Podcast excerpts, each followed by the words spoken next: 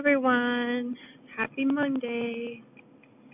So today, actually this morning, I was talking to a young lady that I work with, and this woman is the happiest person I have ever met. She's always smiling, she's always giddy, she's always talking to people and just, you know, very, very, very happy young lady. And so I asked her, I asked her why she's always happy. It sounds like a silly question, but I am always happy. And that's how she responded to me when I asked her. She's like, well, you're always happy. Yes, I try to be. I mean, I don't carry around my problems on my face. I'm very, for the most part, pleasant around people.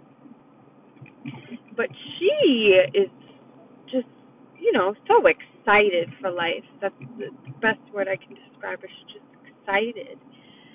And she went on to tell me that um, a few years ago, one of her friends from high school, who she hadn't talked to since high school, but she was pretty close to in high school, passed away, and something just hit her when she found out that she may not be around forever, and why not make the most of it while she's here? And, you know, that's a life lesson for all of us. We all know this.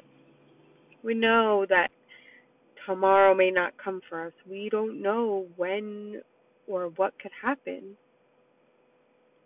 So, live your best life every single day.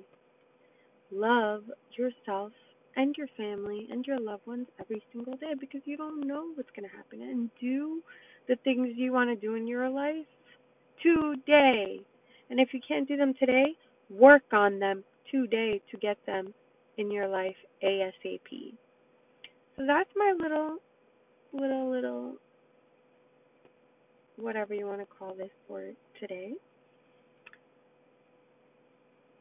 I love you guys. Have a beautiful week.